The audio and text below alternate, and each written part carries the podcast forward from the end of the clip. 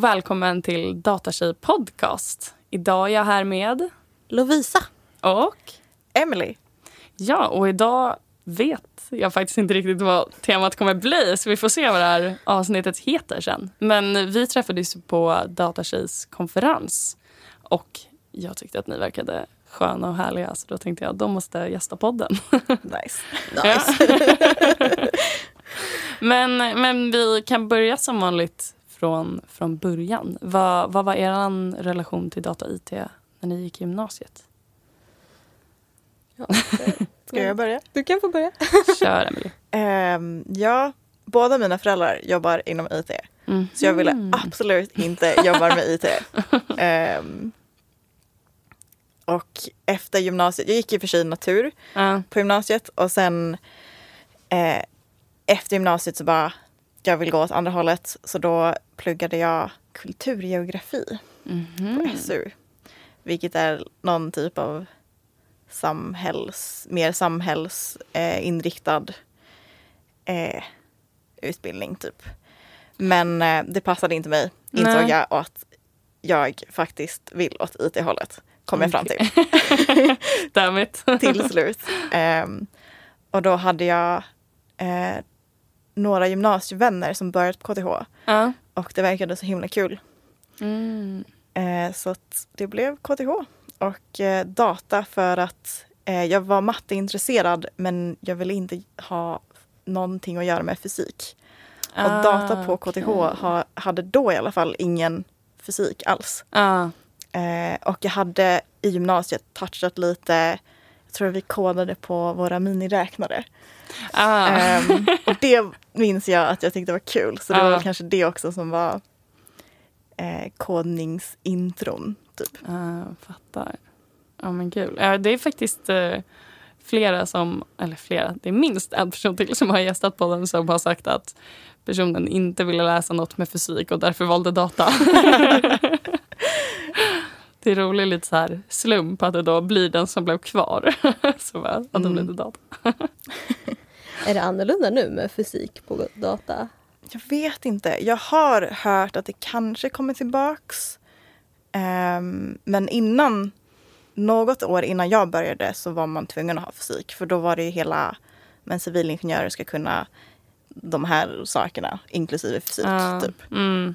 Sen vet jag inte varför de tog bort fysiken. Men för ni på media, Mm. ni behövde läsa fysik. Oh ja. Mm. Ja, det har varit eh, lite olika eh, beroende också på eh, vilken årskurs man är med i. Eh, jag började vid, de gjorde om programmet vid 2018 tror jag. Så jag tillhörde Mm. lite den gamla skolan där man fortfarande lärde sig om tryckpressar och grejer.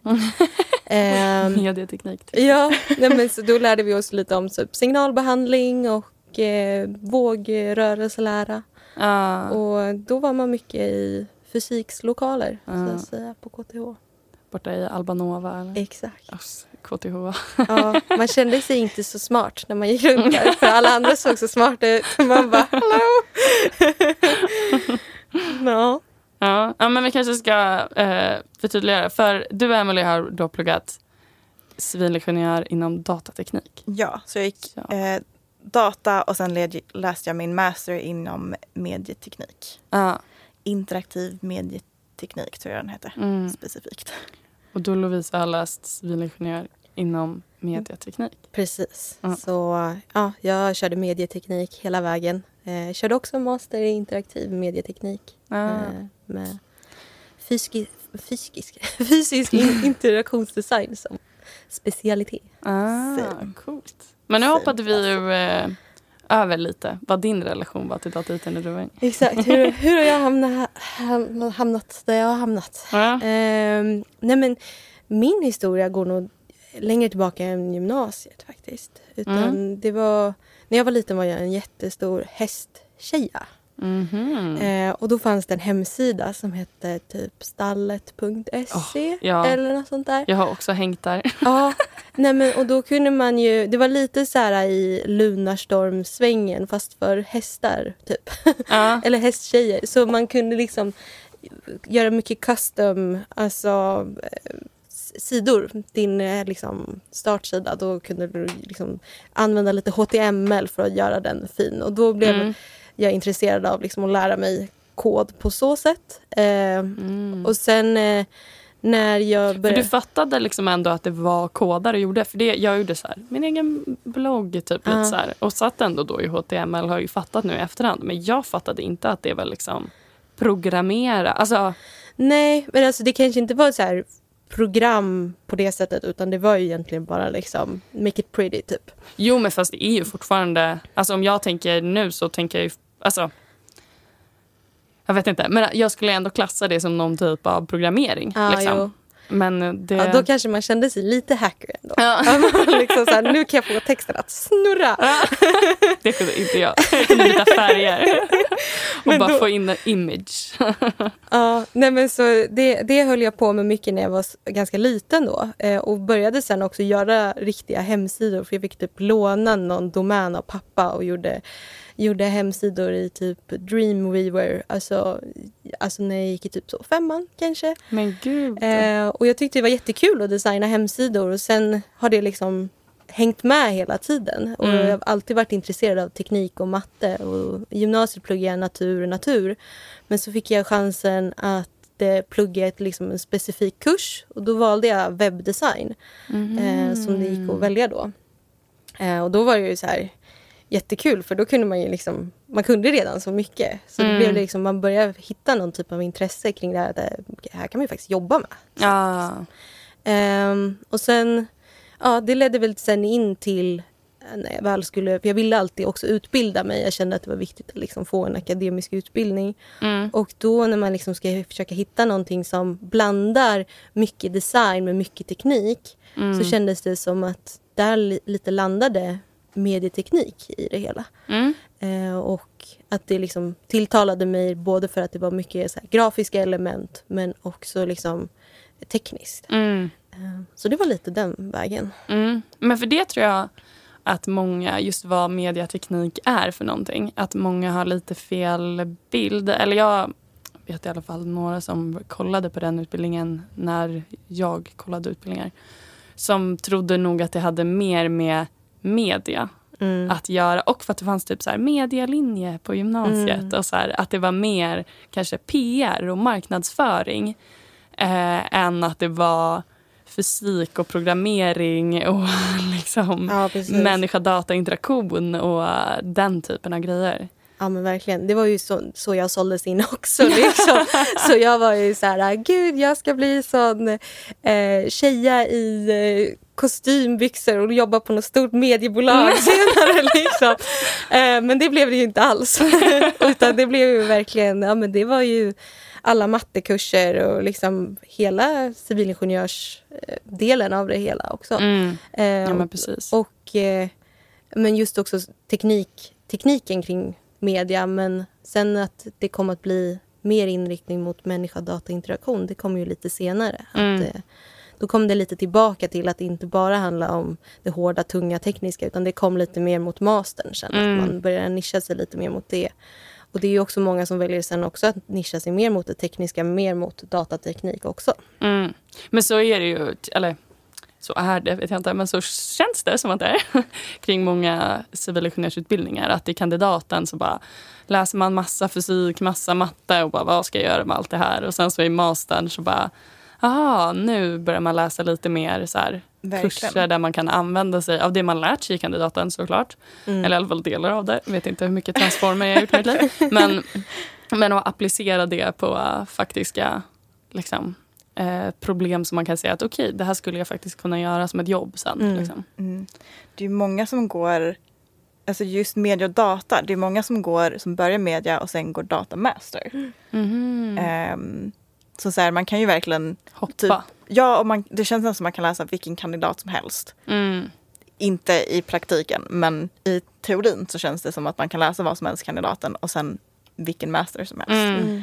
Ehm, Ja, Men jag-. Jag Ja. håller med om att mastern, det var ju roligast. Mm. Mastern var absolut, Absolut. roligast för då kunde man göra det som man faktiskt tyckte var Mm. intressant. ja, man kunde gå från data vet jag till min master också som var medicinsk IT. Mm. Eh, Jag tror inte det var så vanligt dock. Eller jag, har, jag känner nej, ingen jag tror inte som det var gjorde någon det. som gjorde det.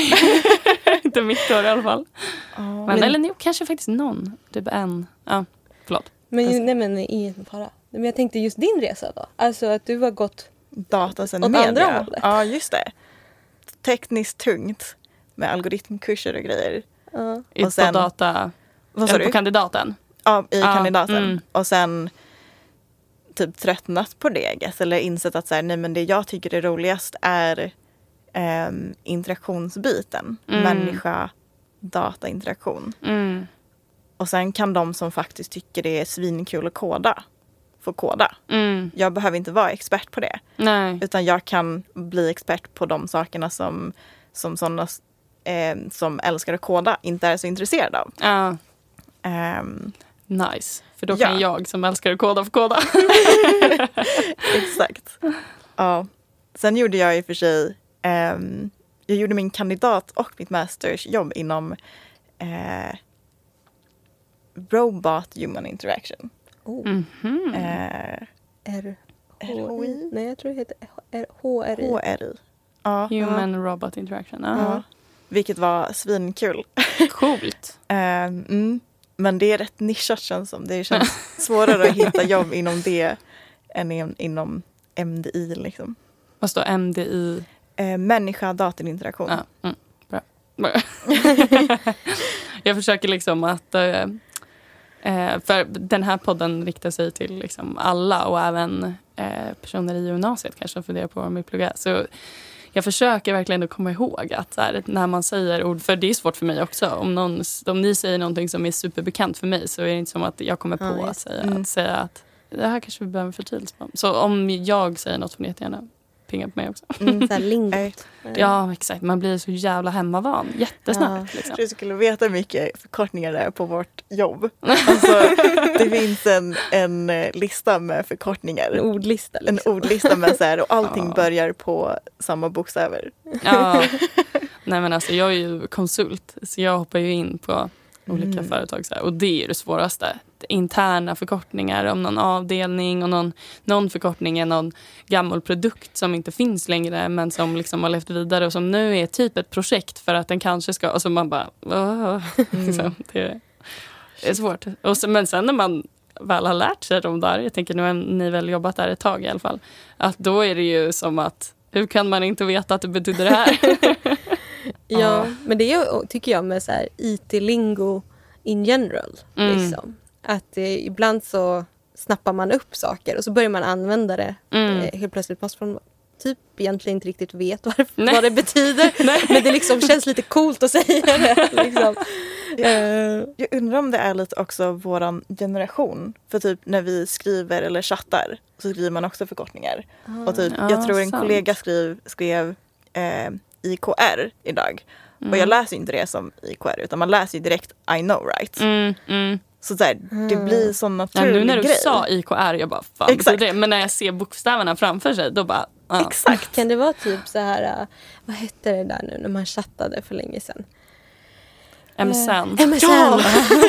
det kan, det kan BGD och... den, den generationen, BRB eller... Ja. Ja. Men det, bara apropå så här språket så. Jag, på Snapchat så kan man ju spara chattar. Så finns de kvar så kan man scrolla upp igen och så ser man. Och då hade jag sparat en chatt som min lilla syster hade skickat till mig 2015.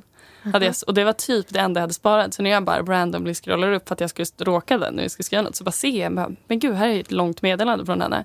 Och det var så roligt. Och så, hon var ju 15 då också så att hon skrev också som en 15-åring. Men att det var så här andra typ förkortningar, andra ord som var typ lite inne då. Nu kommer jag inte på något exempel som jag bara, men gud, ingen av oss skulle säga eller skriva de här orden. Men då var ju det typ så här jätteinne att slänga sig med de orden. Och att, det där, ja, men att ord verkligen går från att vara inne till att vara ute i liksom, vår internetgeneration. Liksom. Ja. Mm.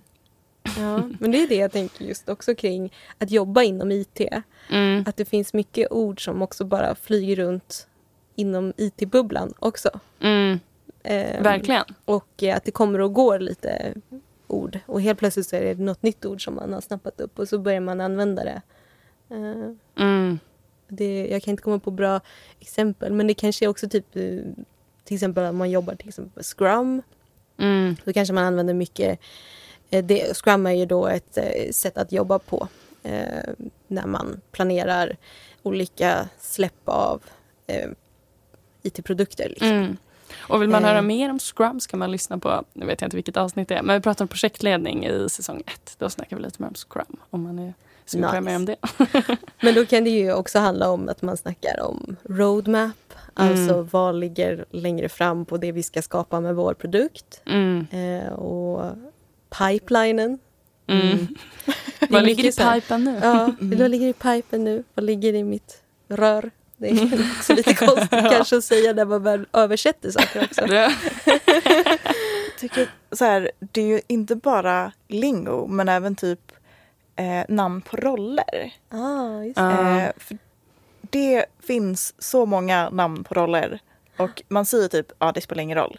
Och ändå så, så här, använder man titlar. Mm. Och sen så kan det betyda en sak på ett företag och något Mm. helt annat på ett annat företag. Mm. Mm. Och det tycker jag är förvirrande just på där vi jobbar nu. Mm. Det, vi växer väldigt mycket. Mm. Så alla de här titlarna slängs runt och man försöker definiera vad alla har för olika roller och vad man själv har för roll. Mm. Och det är skitsvårt. Mm. Och så alla de här olika orden som betyder olika saker för olika personer. Ja, exakt. Typ product owner, product manager. Jag kan inte ens riktigt förklara dem för att det är så annorlunda på, beroende på vart man läser på vad det är för definition. Typ. Ja, men verkligen, verkligen. Ja, och det gör ju också att det blir svårt när man ska söka jobb sen. För då kanske man har så här, ja men det här är vad den här rollen är på mitt jobb nu. Men det kan ju vara något helt annat. Helt andra ansvarsområden på ett annat företag. Liksom. Ja, verkligen. Ja. Men ska vi ta det tillbaka lite? När ni blev klara på, på KTH och skulle börja söka jobb, vad, vad var ni ute efter då? Vill du börja Lovisa den här gången? Ja, ska jag börja? Eh, jag vet inte riktigt. Alltså, jag exjobbade ju där jag jobbar nu, helt enkelt. Så jag fick ju verkligen lära känna det företaget och liksom fick en fot in ganska rejält på det Mm. sättet. Liksom. Men mina tankar som gick under exjobbandet var väl mycket liksom allt möjligt. Vad, vad, vad vill jag bli? Vad ska jag göra? Kan jag göra de här sakerna? Jag var ju en väldigt sånt konstig dimma den våren. Mm. För att nu, det har ju liksom varit att man har i, för länge sedan tagit ett beslut om att ja, men jag ska ju plugga och då vet man ju att man ska plugga i de antal åren. Gud. Ja. Och då har man liksom, man har liksom dedikerat sig till någonting, man vet att det kommer en deadline men den har man lite skjutit framför sig, att den kommer någon gång. Mm. Men helt plötsligt så var den där. Ja. Och då blir det så himla liksom, det blev bli- lite överväldigande. Ja, men jag Så var, ska med. man, var ska man ta vägen? Vad ska jag göra? Vad kan Mm. jag göra? Man får liksom nästan lite också så här, eh, man blir lite osäker på, kommer jag passa in på den här rollen? Kommer jag kunna klara den här rollen? Och ehm, jag hade väl, ja, men min upplevelse var väl också att eh, jag fick ju ett erbjudande då från eh, de jag jo- exjobbade hos. Mm. Och de såg väl potentialen i mig också. Mm. Att du behöver inte kunna allting från början. Mm. Vi vet att du kommer direkt från skolan och det är det vi kommer förvänta dig också. Du kommer lära dig på plats. Och det var också en så himla skön känsla. Liksom. Ja. Att då, det, var, det var så tryggt att liksom Mm. landa i det och veta att man har ett jobb och man vet också vilka förväntningar som finns på en. Ehm, så det var...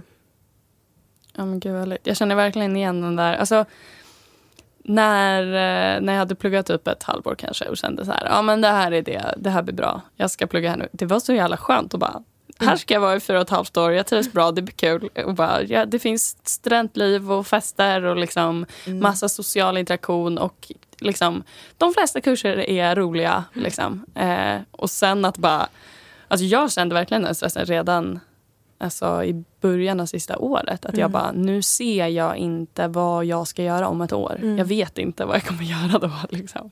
Gud vad spännande. Jag kände typ inte så. Nähä. Jag tyckte det var så skönt att vara klar. Jag var liksom klar med KTH och pretty much studentlivet också. Mm, Jag bara, nu vill jag vidare. vad skönt. Ja, det var... Men jag kände nog också att jag var lite klar efter fem år. Men Mm. ja. Men jag kanske också typ... Jag hade ett sommarjobb typ eh, sommaren innan mm, där jag...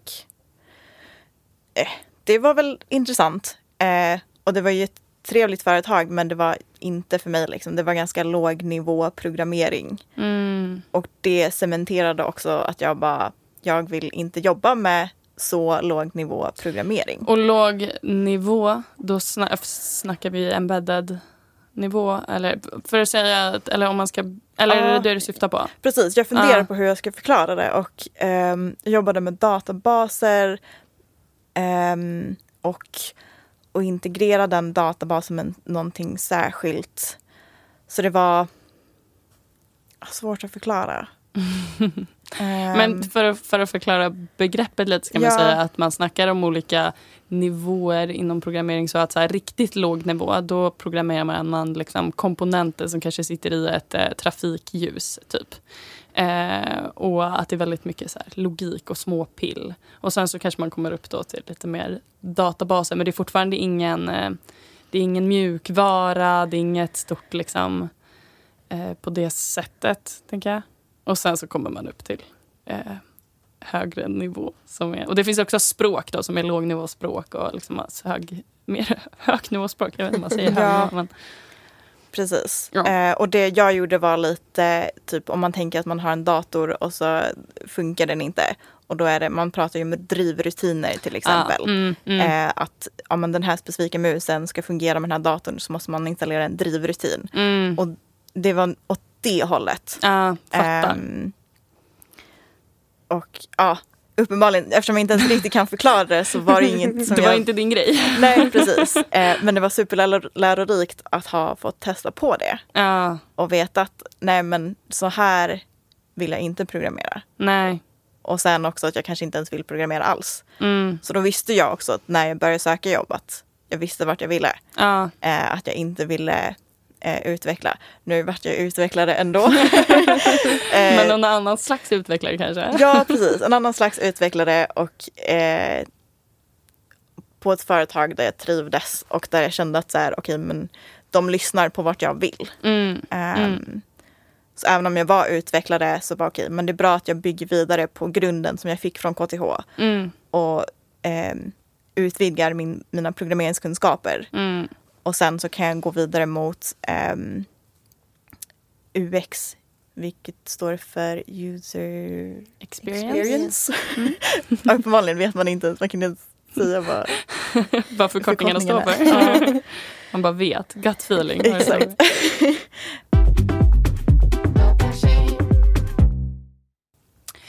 Var jobbar ni idag då? Ska jag börja den här? Shoot. Eh, Ni vi jobbar ju på samma ställe. Ja, Ska eh, vi säga på tre? Jag eh, vi jobbar på Top Tracer. Mm. Ehm, Och det var ju då Top Tracer som var på Ja. Datatjejs konferens. Vi insåg att vi inte sa företagets namn Nej. fram tills nu. Big reveal. Ja. Men vad är Top Tracer då? ja, vi jobbar med att följa efter golfbollar. På alla möjliga sätt. Det är typ hisspitchen. Fast det är Ja. liksom... det är en hisspitch. Jag brukar Ja. köra hisspitchen... Nej, vänta. Vi, Top Tracer, det är så, sån bredd. Ja. Så det Mm. finns ju olika hisspitchar beroende på vart på företaget man jobbar. Mm. Mm. Ehm, så vi gör ju allt från hård, vår egen hårdvara, Mm. hardware, hårdvara, ja.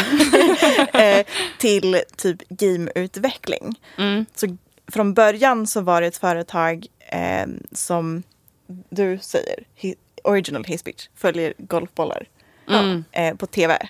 Mm. Men på tävlingar liksom trackar bollen. Precis. den- Precis. Man kan se de här strecken. Exakt. Mm. That's us.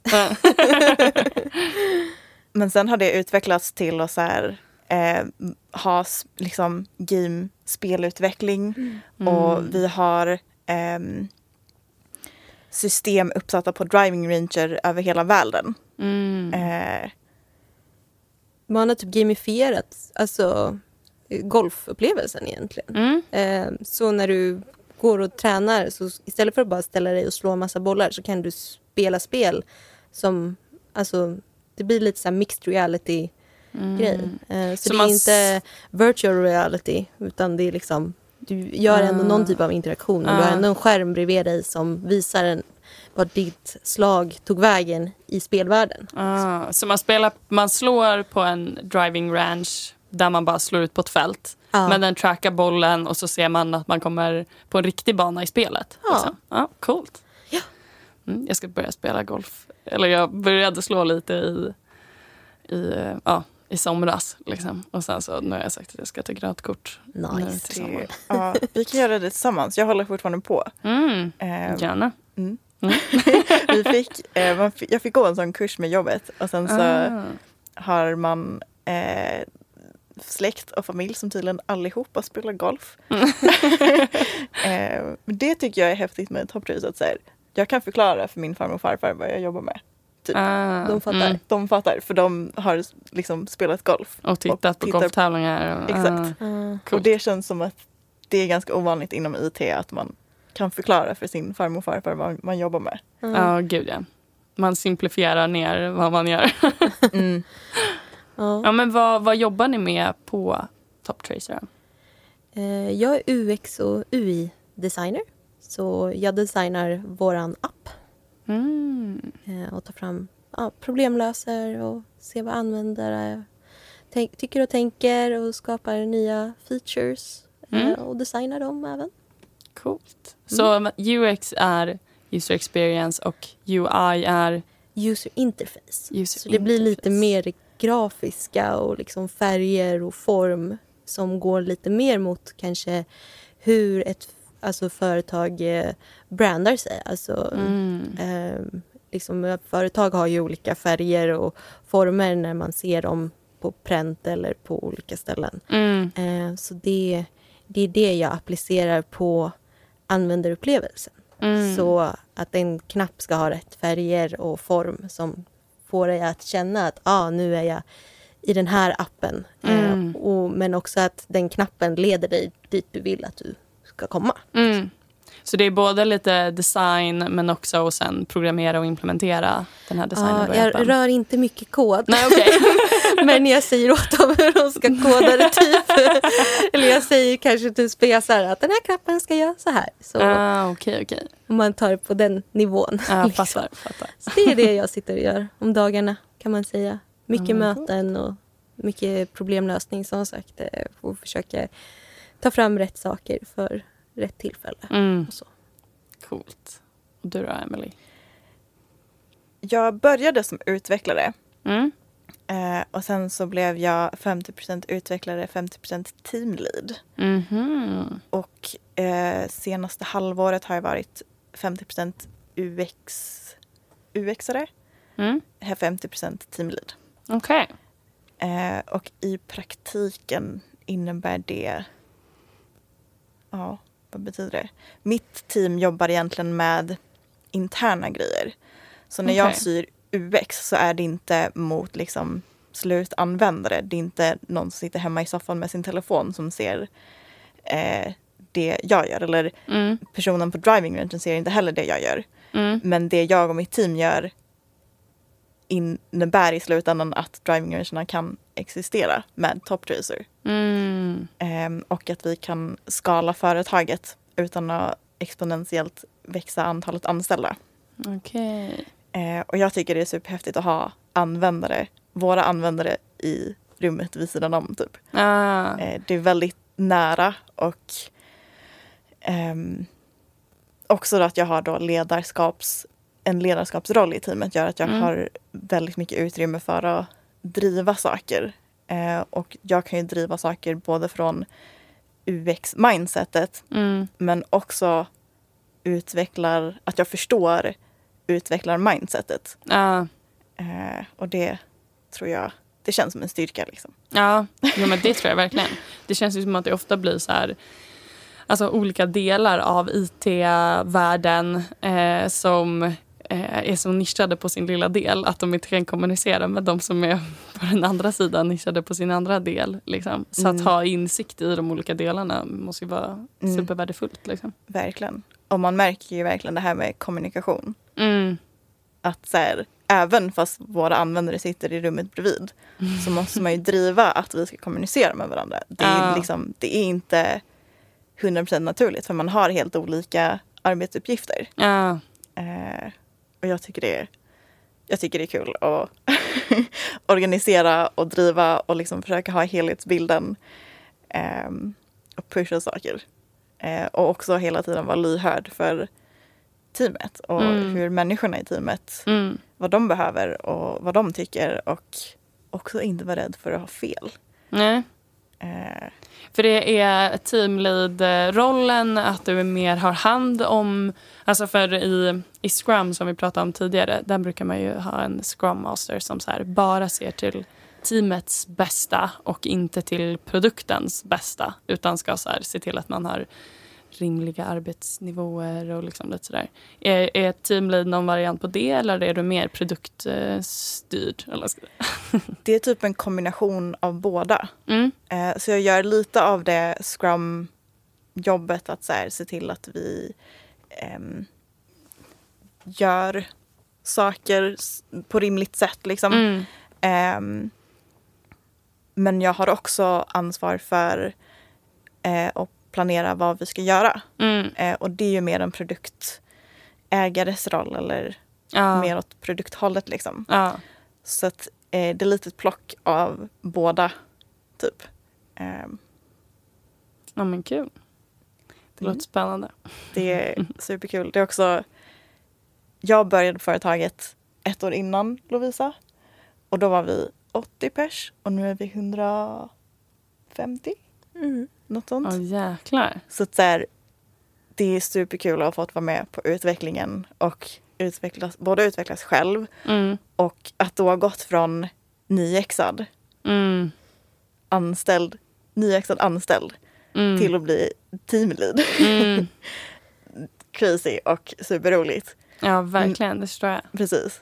Men nu har ju i och för sig både jag och Lovisa har gjort väldigt mycket inom studentlivet. Ja. Eh, så det är inte så att jag satt och pluggade kurser och kodade bara och sen gick in i en teamlead-roll utan jag utvecklade mina ledarskaps eh, instinkter eller vad det heter eh, under KTH-tiden liksom, Ja. med olika typer av ansvar. Mm.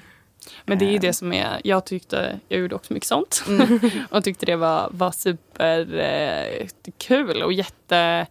Alltså, bra erfarenheter att liksom få, få prova på. Jag var bland annat mottagningsansvarig. alltså så här, eh, ansvarig för eh, nollningen som det heter på andra eh, ställen ibland. Men liksom mottagningen av nya studenter och styra upp alla roliga aktiviteter och så här. Och det är ju värsta projektet. Liksom. Eh, och att ha det i, i ryggsäcken känns... Det var skönt när man sökte jobb också att kunna Mm. säga såna exempel på så här... Ja, Ja. alltså första eller andra intervjun, det kanske var andra intervjun. Mm. Ehm, så jag var ansvarig för vårt spex och vi var 80 Mm. pers. Vänta, vad är ett spex om man går i gymnasiet? Ehm, ja, det är en interaktiv teaterföreställning, eller musikal egentligen. Mm. Så man eh, har eh, låtar som man sjunger till och en storyline. Eh, och det interaktiva kommer av att man i publiken får lov att påverka vad som händer på scen på, med utrop. Så man kan ropa på franska eller ehm, Baklänges. ja. Ehm, eller ehm, Omstart. omstart. Hjärnsläpp där. Jag bara, åh nej. Men man Ehm. kan ropa lite vad som helst Ja, som, verkligen. som skådespelarna då ska anpassa sig efter. Ja, improvisera. improvisera. Ja. improvisera. Ja, och sen musiken är en stor del av den. Så man har alltid preppat. Så man har en låt och så skriker folk omstart. Mm. Så har man en till låt. Ja. Och allt det där kräver, det tar, eller vårat spex tar ju typ ett år. Att Ja. liksom planera och sen genomföra. Och det är väldigt roligt. Ja. och väldigt studenti studentikost Ja, spex. Men det, är- det, är, det är roligt. Jag tycker. Ja, shit vad jag växte av att vara ansvarig för det. Det Eh, förstår jag. Ja, för ni, jag var aldrig involverad i spexet. Eh, men det handlar väl om runt nästan 100 personer som är med och jobbar kring det. I år är de 130. Åh Åh herregud. jäklar. Shit, spexet har växt lika snabbt som topp. Kan följa kurvor som matchar det. That's crazy. Ja, men coolt. ja, men för det är också jättemycket olika. Jag tänker om, om det är någon som lyssnar som bara hmm, jag kanske ska börja plugga, kanske ska vara sugen på ett spex. Så finns det ju jättemycket olika grejer man kan göra. För det är ju inte bara, det är inte 130 skådespelare. Nej. Utan det är så här, scenografi och kläder. Och, Ja, Dekor och... Ja. Jag tror att det är det som är så roligt med spexet. För det finns ju mycket i studentlivet på KTH, även på andra ställen. Men Ja. jag kan ju bara KTH. Eh, men många grejer är ju ganska så här specifika syften. Mm. Men spexet är verkligen, i alla fall i vårt spex, eh, metaspexet. jag kan pitcha den också. Ehm, är ju, när jag var med i alla fall så var det alla får vara med. Nu Mm. tror jag att det är lite för många för att alla ska kunna vara med. Men det är liksom, som du säger, det är dekor, det är på scen och sen är det liksom skriva manus och så är Mm. det PR och sen är det liksom ja, ledarroller där också. Mm. Det finns så himla mycket bredd. Mm. Ehm, och många som kanske inte hittar eh, plats i typ klubbmästerierna, vilket är de som anordnar fester och serverar eh, i baren. Mm. Ehm, det är inte alla som det passar för. Mm. Och då är ju spexet någonting där, där man kan hitta sin plats istället. Ehm, Man täcker in många intressen. Verkligen. Alltså vad, man, vad man vill syssla med så kan man typ få göra det. mm, Ja. pretty much. Eh, Jag som en outsider looking in. Ni verkar ha så kul. ja. Ja. Ja, Jag var ju involverad i mottagningen mycket. Ja. Det var väl lite min, vad ska man säga, liksom the, the baby. Mm. liksom. Så jag gick ju från att eh, vara ett år fadder och sen också finns det ju grupper inom hela den eh, liksom faddergrupper och vad kunde man vara ansvarig för en faddergrupp. Och sen så nu, slutligen också vara mottagningsansvarig för Kul. alltihopa. ja, men det, det är en superhäftig alltså, trappa eller vad man vill kalla det, men också så här plattformar att bouncea ifrån, få lära sig mer och mer och också Ja. lära sig mycket om sig själv och en själv i en ledarskap. Och det är också så här, studentlivet blir också som en sån himla sandlåda på ett sätt. Alltså inte, Verkligen. det är både lekfullt men också att du får liksom bygga precis vad du vill Ja. egentligen. Just det, det kanske vi ska, det är också faktiskt ett eh, programmeringsbegrepp, sandlåda. Att man kan ha en sandbox environment liksom, där man kan testa saker som inte är då live på nätet. nej. Det tror jag, jag vet inte om det är ett uttryck i, utanför IT-världen, jag vet inte. Det kanske Nej, är det. Sandbox. Men det kanske finns i, också i spelvärlden att man kan vara i Ja. sandbox-mode typ och man bara typ bygger Ja, saker. exakt, exakt. Man kan testa på spelet utan Ja. att börja, börja dö i spelet. Sådär. Exakt. Och det är väl lite studentlivet också men det Ja, inte... Nej, man kan precis. testa på lite vad man vill och det är liksom inte alltid blodigt allvar. Nej, exakt. Eh, Jätteskönt. Jätteskönt. Det-. Så det, och det är liksom också någon gemensam nämnare i att alla förstår att alla är studenter också. Det här är inget man jobbar med på heltid. Nej. Och att då kan man inte förvänta sig att folk ska vara liksom där som om det vore heltid. Sen Mm. finns det ju de som såklart gör det till ett heltidssyssla och Mm. kanske gör väldigt lite plugg. Men det är väl upp till var och en i så fall. Liksom. Ja, men verkligen. verkligen. Ja. Nej, det, det eh, tycker jag verkligen att vi kan promota. Att vara en del i, i studentlivet för att få ha kul och få lite erfarenheter i ryggsäcken. liksom. Absolut. Och för att sätta det tråkiga spinnen på det, eller vad man ska säga, nätverka.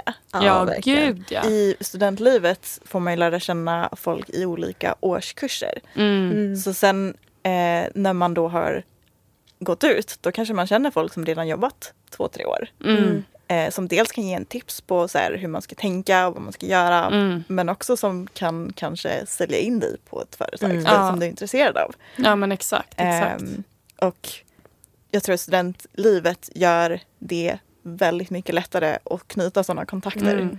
Och alltså branschen är liten. Alltså Mm. även om man är i Stockholm eller om man liksom så man springer ju in i varandra ändå. Alltså, Ja, verkligen. Så att det är ju inte som att det är en stor, en stor bransch. Man kommer, man kommer träffa sina gamla spexkompisar sen. Mm. Ja, precis. Och eh, i och med att, som du säger, man känner igen varandra även om man kanske inte är världens bästa för kompisar så vet man kanske att den andra var ansvarig för någonting och förstår att den har tagit en större roll någon gång och liksom Mm. då vet man lite ett hum om vem det är och det är kanske lättare då att eh, ja, men sälja in den personen om den går igenom en an ansökningsprocess också. På Ja men exakt, företag, exakt. Verkligen. Ehm, Så det är verkligen en språngbräda som sagt. Både för att ha kul Mm. och lära sig mycket saker men också sen ut i arbetslivet. Mm, Att engagera sig under studentlivet. mm. Men eh, sen är det väl så att alla engagerar sig inte. Nej. Det finns ju de som klarar sig bra ändå också. Ja, liksom. exakt, exakt. Det är ju verkligen Det- inget... Det, det tyckte jag var lite skönt med KTH, att det var lite lagom studentliv. Typ. Det är Mm. mycket, men man kan också välja så här, ja men jag är med lite grann, jag har den här Mm. rollen som är ganska liten. Man kanske är med i spexet men har en mindre roll i någon dekorgrupp eller någonting så här. Mm. Eller så ja, men har man någon annan post som liksom, eller så kan man ta de här större grejerna Mm. som blir stora projekt. Eh, och att det inte är lite så här all or nothing eller det är fest, fest, fest, fest, fest Mm. hela tiden. Liksom. Det tyckte jag var, var väldigt skönt om man ska sälja in KTH.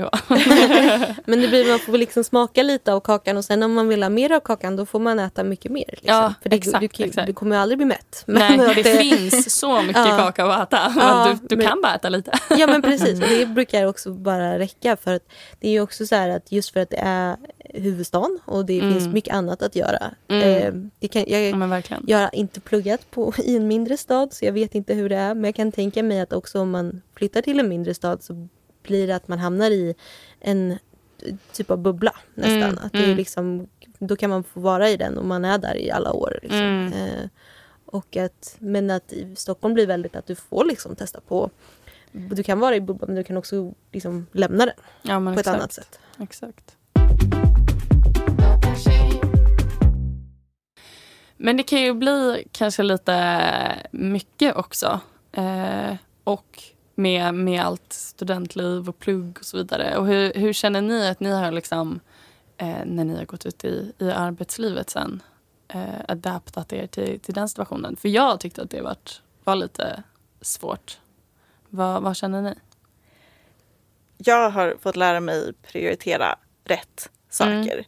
Ehm, och det jag lärde mig från studentlivet var att eh, plugget kan vara skitjobbigt Mm. i perioder. Ehm, och då hade jag eh, fritidsprojekten eller studentlivet som så här paus. Mm. Och för mig var det viktigt att göra båda grejerna för att må bra. Mm. Ehm, och det har jag någonstans tagit med mig ut i arbetslivet. Mm. Ehm, eller försökt ta med mig. det är inte alltid så lätt eh, att balansera eh, vad man mår bra av och vad man känner att man måste göra. Ja. Ehm, men just att man kan ju ha, man kan se på jobbet på olika sätt. Antingen Mm. är det bara ett sätt för dig att få pengar. And that's it, du gör dina åtta timmar. Eller så ser du på det att det är åtta timmar av näst, fem dagar i veckan. Liksom. Mm. Och då måste man ändå trivas och Ja, gud ja. ehm, göra saker man mår bra av och inte vara för stressad och Mm. liksom vara medveten om det. Och också att kunna ta paus, att kunna lägga ifrån sig jobbet Mm. och göra sina fritidsintressen. Mm.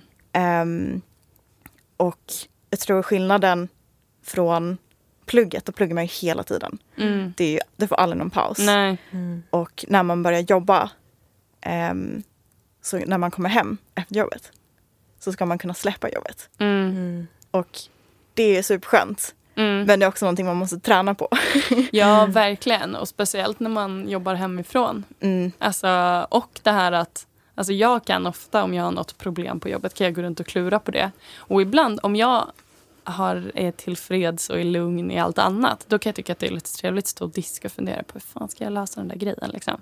Men om jag är stressad över massa andra grejer så känns det som bara en till stress som ligger där och maler i huvudet. Liksom, som kan vara så svår att stänga av. Mm. Mm. Så att det, ja. Det, är, det är en svår balans och ehm, jag tycker det är viktigt när ens arbetsgivare hjälper en hitta den balansen. Mm. Eh, nu i och för sig, där vi jobbar så är det ju Top Tracer är ju någonstans folks hobbys. Ja. Eh, det är liksom en, många som är golfare som jobbat där. Mm. Och, men det tror jag också gör att det blir naturligt att så här, man kanske drar ut på en golfrunda. Mm. Och då blir det naturligare att så här, om man har andra, andra intressen och bara så här, ja men det kan jag också göra. Mm. Jag kan ta den tiden. Att Ja, släppa gud, ja. jobbet och göra annat. Mm. Ehm, men också, I guess, andra sidan att så här, jobbar man med sin hobby så är det ännu svårare att släppa den kanske. Ja, Ja.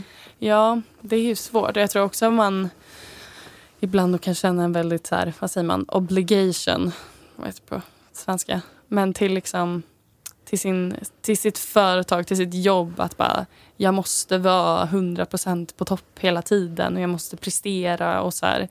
Men Så är det inte. nej, det är okej att ha en Nej. dålig dag. Det är okej Ja. att prestera på 40% och bara Exakt. jag kan inte lösa den här grejen, kan vi ta en kaffe och snacka lite skit så att min Mm. hjärna får vila liksom. Eh, men ja, det är ju, det är ju svårt när man är Ja, men jag kan tänka mig att det blir extra svårt när man är tjej och tar, man har liksom varit tvungen att ta det på så himla stort allvar och eh, prata om det i förra avsnittet eh, med Anna från We Exist. Att, så här, eh, att man kanske känner en press att man är tvungen att vara bäst för att man är kvinna och i minoritet och att så här, då måste jag prestera lika bra som de bästa männen i teamet eh, och så vidare. Liksom. Att det är en svår sits. Liksom. Ja. ja.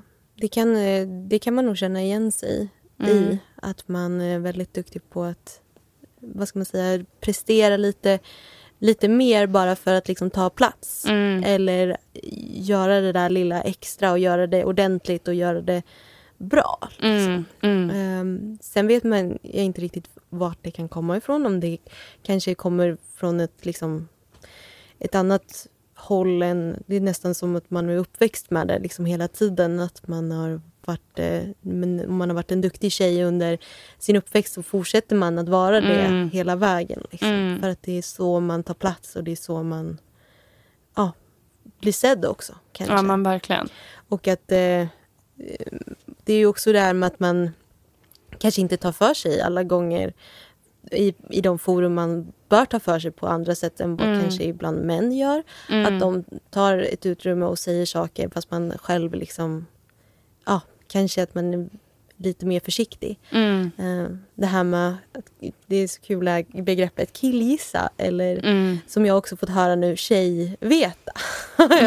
jag brukar säga tjejhöfta. Tjejhöftning. Okej. Mm. Ja, nej men för det, då tjej, tjejveta var ju motsatsen då liksom. Att, Att man, man, vet. man vet men Ah. man låter som att man typ gissar för att man inte vill låta för säker. Mm. Ja. Mm. Medan då motsvarigheten till blir då kill, killgissning. Det är att, att man står och säger och låter självförtroendet liksom Mm. skina igenom fast man egentligen står och Hitta gissar. på. ja. Och gissar. Mm. Ja, så det... Ja, on that note. Ja, men Ta verkligen. plats som tjej. Ja.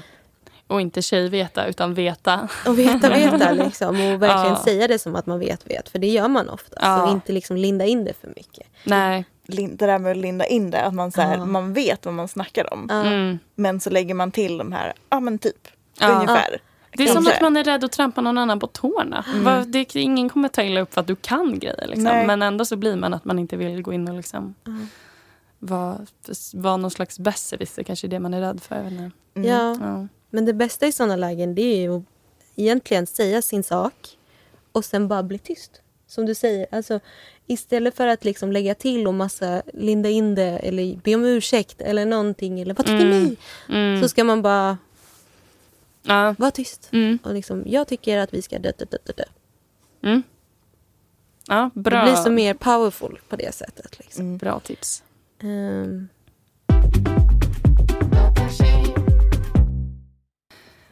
Men eh, tack för idag hörni. och Tack för att ni kom. tack så mycket. Tack själv för att vi fick komma. Ja, så trevligt. Eh, och så vill jag tacka Tom Gorren för introt och Sonica Studio för att vi får spela in här. Och tycker jag att alla som lyssnar ska bli medlemmar på Datatjej på datatjej.se. Så kan man följa oss på Instagram, Facebook och LinkedIn där vi heter Datatjej.